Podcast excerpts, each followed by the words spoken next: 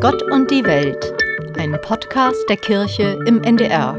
Es sind inzwischen hunderte Gespräche mit Sterbenden, die Stefan Weiler in Hospizen geführt hat. Immer wieder fragt er auch nach dem Soundtrack des Lebens, nach für die Sterbenden wichtigen Liedern. Letzte Lieder ist inzwischen auch ein Multimedia-Projekt. Es gibt ein Buch, eine Playlist, Konzerte mit Musik und Lesung. Kern sind aber weiterhin die Gespräche. Hinter der Idee steckt äh, zunächst mal ein Kunstprojekt, das mich seit mittlerweile 13 Jahren durch ganz Deutschland, ein bisschen durch die Schweiz und sogar durch Schweden führt, zu Menschen am Lebensende, mit denen ich über die Musik ihres Lebens und über die Erfahrung, ja, wie ist das, wenn man stirbt, wenn die Zeit endlich ist, sprechen darf. Wie sind Sie auf die Idee gekommen? Die Idee kam irgendwie zu mir. Ich habe äh, spät mit meinem Studium begonnen und mich über Zeitungsarbeit finanziert und eines Tages kam eine Redaktion auf mich zu und bat mich, eine Reportage über die letzte Zeit äh, einer Frau zu schreiben, die ins Hospiz eingezogen ist, damals in Wiesbaden. Und ähm, ich weiß nicht, wie Sie an Themen rangehen, aber natürlich durchdenke ich die Themen, die mir begegnen und habe mir Fragen überlegt und kam so an meine eigenen Grenzen, an meine eigenen Ängste. Wie kann ich mit jemandem sprechen, der weiß, dass ihm nur noch wenig Zeit zur Verfügung steht?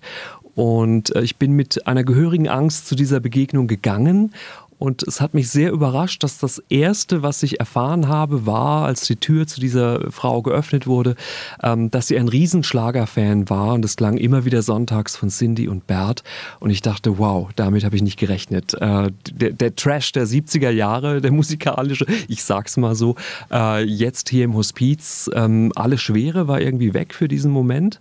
Und äh, ich hatte ein Thema, das ich nicht auf dem Zettel hatte, nämlich Sie hören Schlagermusik der 70er. Was verbinden Sie damit? Erzählen Sie mal. Und seitdem rufen Sie einfach in Hospizen an und sagen, ich möchte mal reden oder wie, wie funktioniert das? Sie führen seit 13 Jahren solche Gespräche. Ja, es ist eigentlich viel schöner. Also natürlich habe ich damals einen Text geschrieben über diese Begegnung, aber es ging vor allem eben um Musik, aber auch um die, um die Fragen, ähm, ja, wie begegnet man diesem, dem eigenen Sterben?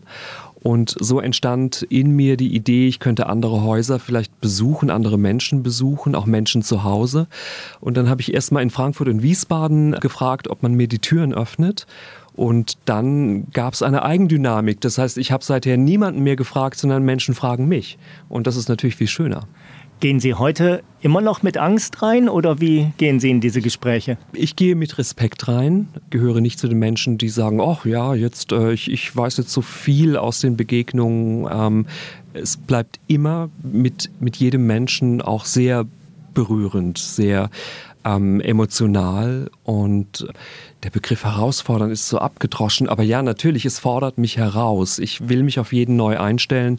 Ich habe keinen Fragekatalog und das Sterben ändert sich wie auch das Leben. In den vergangenen 13 Jahren ist unglaublich viel passiert alles, was ich zu wissen glaubte und von dem ich dachte, jetzt da habe ich was gelernt, das ist immer wieder neu auf dem Prüfstand und insofern endet auch meine Recherche nicht.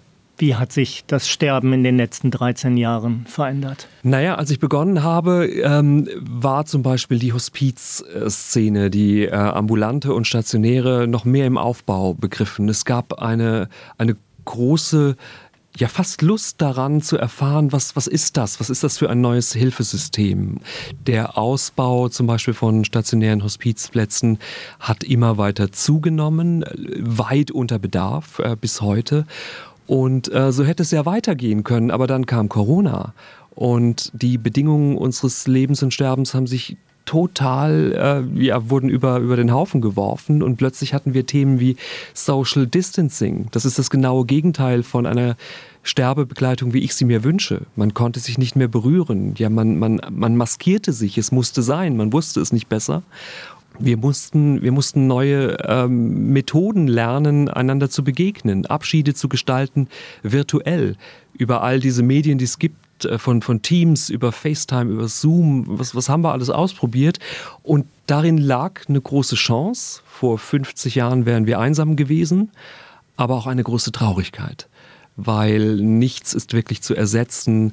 Ähm, ein, ein Gespräch, ein, ein in die Augen blicken, das kann keine Kamera. Wir blicken ja meist daran vorbei. Erst jetzt ändert sich gerade die, die Aufnahmetechnik, dass die Kamera umrechnet, dass die ähm, Videotelefonisten einander in die Augen schauen. Aber all das mussten wir lernen und wir, wir mussten lernen, das, das Schweigen virtuell zu gestalten. Wir mussten lernen, dass es nicht mehr so die, die Frage ist, wie wir uns das alles wünschen, sondern wie wir es noch können der Wünschewagen, ich weiß nicht, ob Sie dieses Prinzip kennen, der schwerstkranke Menschen nochmal ans Meer fährt zum Beispiel. Der Wünschewagen fuhr nicht mehr. Und was heißt das für, für eine Gesellschaft, die äh, den Anspruch entwickelt, den Tagen mehr Leben zu geben. Ein schwieriger Satz, wie ich finde. Ich weiß, dass der in der Hospizszene äh, sehr beliebt ist von Cecily Saunders. Weil ich mich immer frage, was heißt denn dem, dem Tag mehr Leben geben? Was muss ich jetzt machen? Ja. Äh, noch ein Schnitzel oder fahren wir zweimal als mehr? Ich weiß es nicht. Das ist jetzt überzogen, karikiert, verzeihen Sie mir das. Aber ähm, so war es ein bisschen ausgerichtet, dass man durch viel hilft viel, dann auch nochmal Versäumnisse des Lebens vielleicht ausgleichen konnte mit einem schönen Lebensende. Und dann war es so, so schütter und karg. Und das fand ich herausfordernd und sehr spannend, dann auch nochmal für mich und das Projekt sterben Frauen anders als Männer, alte Menschen anders als junge, Migranten ja, ja. An, aus anderen Kulturen, Menschen anders als äh, so Deutsche oder. Jeder anders. Das hat was Tröstliches, weil ich nicht in eine Rolle schlüpfen muss. Das hat etwas Anspruchsvolles für ein Pflegesystem, für eine Gesellschaft, die äh, darauf reagieren möchte, was sind die individuellen Bedürfnisse. Wir fragen zum Glück sehr nach den Wünschen, nach den Möglichkeiten. Es gibt, ähm, es gab, auch da sind wir wieder in einer Vor-Corona-Zeit, ein immer besser aufgestelltes Hilfesystem, ähm, von dem ich jetzt höre. Ich war vor ein paar Tagen in Dortmund, hatte dort eine Veranstaltung. Die, die Ehrenamtlichen sind so ein bisschen weggeblieben. Man kann den Wunsch der, der meisten Menschen, den statistischen Wunsch, zu Hause in Begleitung sterben zu können, nicht mehr so ohne weiteres umsetzen, weil das verlangt natürlich, dass wir dann auch Kräfte haben, die zu den Menschen nach Hause gehen.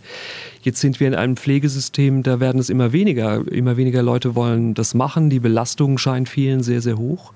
Wobei auch das, was man geschenkt kriegt über diese Arbeit, äh, auch äh, ein großer Gewinn ist.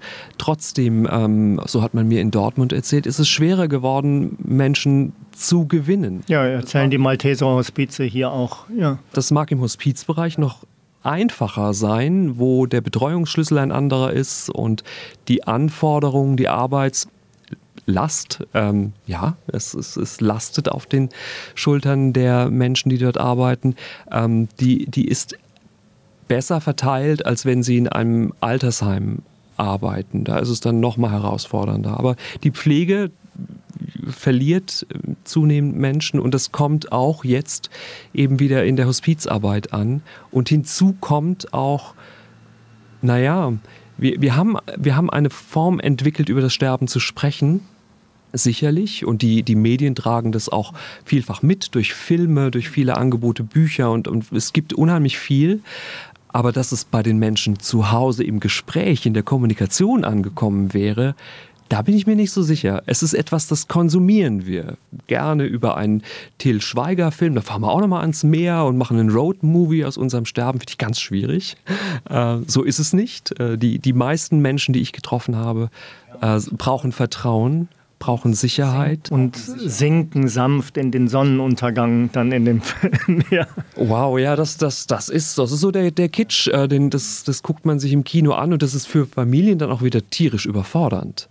Auch, auch da denkt man, oh, was, was, was kann ich jetzt noch bieten? Und das ist irgendwie so ein bisschen konsumorientiert, ähm, wo ich denke, es wäre so schön, wenn wir es schaffen würden, sehr vertraut miteinander zu sprechen, wovor wir uns fürchten und ähm, wo unsere Belastungsgrenzen liegen ähm, und da eine Offenheit entwickeln würden, ganz weg von von diesem äh, Entertainment-Sterben, äh, wie es manchmal in den Medien präsentiert wird. Super, soll es alles geben. Wenn es ein Impuls ist, dass Leute wirklich miteinander sprechen, dann ist mir das alles recht. Nur ich habe das Gefühl, jetzt auch nochmal getragen durch Corona, das Sterben sind die Leute total satt jetzt gerade. Das, das will gerade keiner. Und daraus entstehen dann wieder neue Probleme. In den ungefähr 300 oder schon bald 400 Gesprächen. Erleben Sie das häufiger, dass Menschen Trost und vielleicht sogar so etwas wie Zuversicht im Glauben die suchen Menschen, und finden? die sich diese Tür offen halten, dass ihr Leben vielleicht an anderer Stelle vervollständigt wird, weil es wird uns nicht alles gelingen. Diese Leerstelle dann vielleicht in einem anderen Raum, in einem anderen Bewusstsein, in einem anderen, ich kann es nicht benennen, zu füllen und vollständig zu werden. Die Menschen, die sich, die sich das gestatten, diesen Gedanken. Ist es ein Kinderglaube? Keine Ahnung. Die sterben leichter, diese Behauptungen stelle ich einfach auf und auch ich selbst, ähm, der ich den Zweifel wirklich auch kultiviere in meinem Leben möchte, aber davon nicht lassen. Geborgenheit zu finden bei Gott, getröstet zu sein mit, mit der ganzen Seele und allem, was wir sind und waren und was untergegangen ist, aber doch erhalten bleibt. Das treffe ich immer wieder an und ich finde es wunderschön. Ähm, was ich auch noch feststelle, ist, das Kirchenlied, das geistliche Lied, wird mir immer seltener genannt. Von einer jüngeren Generation so gut wie gar nicht mehr. Und das ist auch sehr, sehr traurig, vielleicht vor dem Hintergrund, dass die Bilder nicht mehr verstanden werden, dass sie nicht mehr empfunden werden. Das ist schon ein Anspruch, den ich mir aber auch in meinem Projekt setze, dass ich immer wieder das Angebot mache an meinen Abenden, dass wir uns auch mit diesen Texten auseinandersetzen. Eines Paul Gerhardt zum Beispiel und uns äh, dann Lieder begegnen, die uns anfragen, soll das hier alles gewesen sein oder gibt es noch mehr, das uns gar nicht verfügbar ist, aber trotzdem uns als Trost und Zuspruch gilt? Und das finde ich ganz schön. Sie fragen ja immer nach einem Lied. Welches Lied hat Sie begleitet? Welche Musik hat Sie begleitet? Und können auch darüber reden, schreiben, weil Sie das anonymisiert haben. Haben alle Menschen so ein Lebenslied oder ich habe jetzt gerade eine Anfrage bekommen per Mail von einer Frau, die äh, lebt im, ähm, in Rheinhessen, wurde auf das Projekt aufmerksam und würde mich so gerne einladen zu ihrem Mann. Also sie, sie hat mir geschrieben, es ist ein sanfter Riese, der nicht mehr sprechen kann, ohne das Hilfsmittel eines Sprachcomputers. Es geht alles sehr langsam und er hat nicht wirklich eine Verbindung zur Musik, aber er hat Lust an Begegnungen, ob ich denn kommen würde. Und das ist gar nicht mal so selten. Ich gehe nicht zu Musikwissenschaftlern. Es muss mir niemand was vorsingen.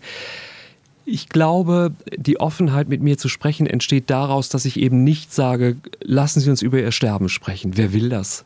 Das ist, das ist vielleicht erst erstmal auch viel zu nah, sondern lassen Sie uns über Ihr Leben, die Zeit Ihres Lebens sprechen, über den Soundtrack, den es vielleicht dazu gibt und dann auch gerne, wenn Sie wollen, die Fragen äh, beantworten oder, oder uns den Fragen annähern.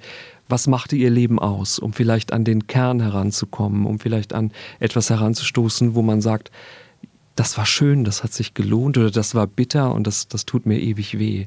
Und insofern, es geht bei den letzten Liedern gar nicht vordergründig um Musik. Es ist ein Multimedia-Projekt draus geworden, so ungefähr, oder? Es hat verschiedene äh, Formen angenommen. Es gibt zum einen äh, ein großes Konzertformat mit dem wunderbaren Christoph Maria Herbst zum Beispiel, der sich immer wieder daran ehrenamtlich beteiligt. Ähm, zum Beispiel in diesem Jahr äh, wird es im Xantener Dom sein. Ähm, da sind auch schon alle Tickets weg.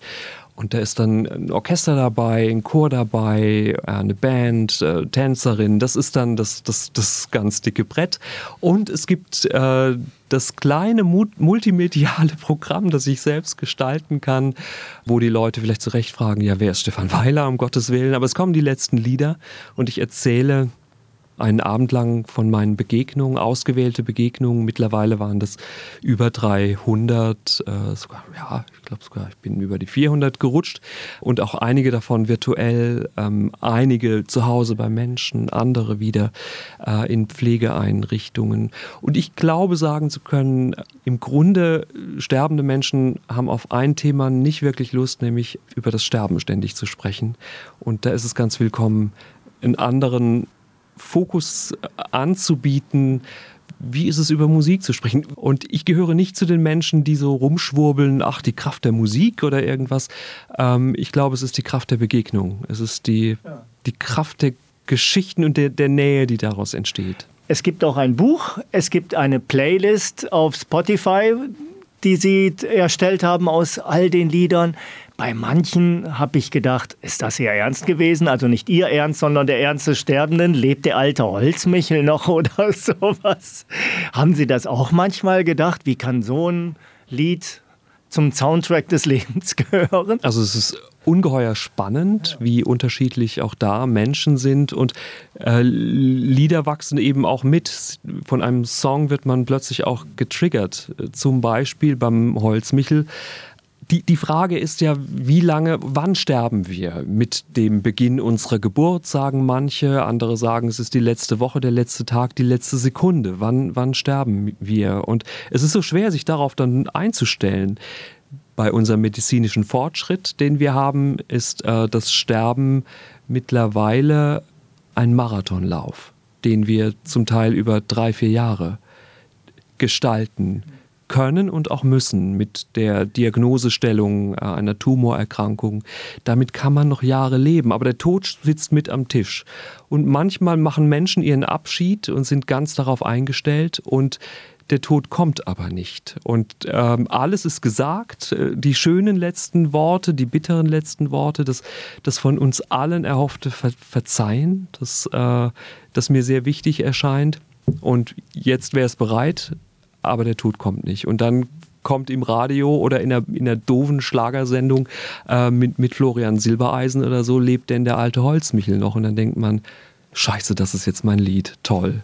Äh, es versaut mir die Playlist meines Lebens dann auch noch. Aber so, so geht's halt. Und so kommen Lieder in unser Leben hinein. Es sind überraschende Lieder, es sind Klassiker wie I Will Always Love You oder so etwas, die man jetzt vielleicht auf so einer Liste fast erwarten würde. In dem Buch hat mich auch die Geschichte von Suzanne angerührt. Können Sie die kurz erzählen? Es kommt recht häufig vor, dass ähm, Menschen den Zeitpunkt ihres Todes, naja, man wählt ihn ja nicht, aber dass Menschen dann sterben, wenn die Angehörigen gerade nicht mit am Bett sitzen, nicht mit im Raum sitzen. Und bei dieser Geschichte zu Suzanne ist das eine Geschichte, ähm, eine Erfahrung eines Mannes, der seine Frau begleitet und ähm, sie kann nicht loslassen, solange er da ist. Und äh, es, es, gibt so wunderbare Menschen in, in der Hospizarbeit, äh, gerade auch hier in Hamburg habe ich viele davon kennengelernt, die haben einen Sinn dafür, was Menschen jetzt auch brauchen. Und dieses Loslassen können muss manchmal alleine gestaltet werden. Und davon handelt diese Geschichte. Und die Frau, die in der Geschichte stirbt, trägt diesen Namen. Und dann ist dieser Leonard Cohen-Song nochmal eine doppelte Verbindung, sogar ein äh, Klingelton auf dem Handy, der dann noch einmal klingeln wird mit der Nachricht, ihre Frau konnte gehen. Wenn er diese Melodie hört, weiß er. Ja, ja das, das geht schon sehr nah, aber es ist, mir ist es wichtig, ähm, ich glaube nicht, dass die letzten Lieder ähm, pornografisch sind. Mir ist es wichtig, dass sie ehrlich sind und ich freue mich so, wenn, wenn Menschen bei den Veranstaltungen oder auch beim Lesen des Buches oder Hören des Hörbuches vielleicht das Vertrauen haben, ihren eigenen Tränen den, den Raum zu lassen. Das, das finde ich wunderbar. Und wenn ich eine Mission habe, dann wäre es tatsächlich die Mensch, Leute, redet doch darüber in gesunden Zeiten. In, ja. in den Zeiten, wenn es dann wirklich, wenn die, wenn die Uhr hörbarer tickt, sie tickt ja immer, ähm, aber dann wird es nochmal schwerer. Aber jetzt, äh, wenn wir uns unsterblich meinen, darüber zu sprechen, wie wünschst du dir das? Ähm, welche Bedingungen sollten geschaffen werden? darin liegt eine ungeheure Chance und auch das, das Wissen darüber, wie Sterbende reagieren, wie der Körper eines Sterbenden reagiert, warum die, die Hände und Füße so kalt sind und dass es eher eine Belastung ist, wenn wir da eine Decke drüber legen, weil wir meinen, ja, der muss doch frieren jetzt, aber für die sterbenden Menschen ist dieses Empfinden ein ganz anderes. Und dann wird die Decke zur Belastung, aber sie sagen nicht, dass es eine Belastung ist, sondern nehmen es hin, weil es ja ein, ein Liebesdienst ist, äh, jemanden nochmal behüten zu wollen oder in der Situation wärmen zu wollen. Und daraus entstehen dann so, so, so Ketten an Missverständnissen, die wir gut durchbrechen könnten, Nie ganz. Wir werden immer Fehler machen, wenn wir in den gesunden Tagen dieses Thema aufrichtig bearbeiten und uns auch engagieren in diesem Bereich. Ich stelle mir vor, dass es Ihnen manchmal so gegangen ist wie, wie mir beim, beim ersten Blick Schools Out von Alice Cooper. Was soll das denn? Aber dann liest man ja, das war für den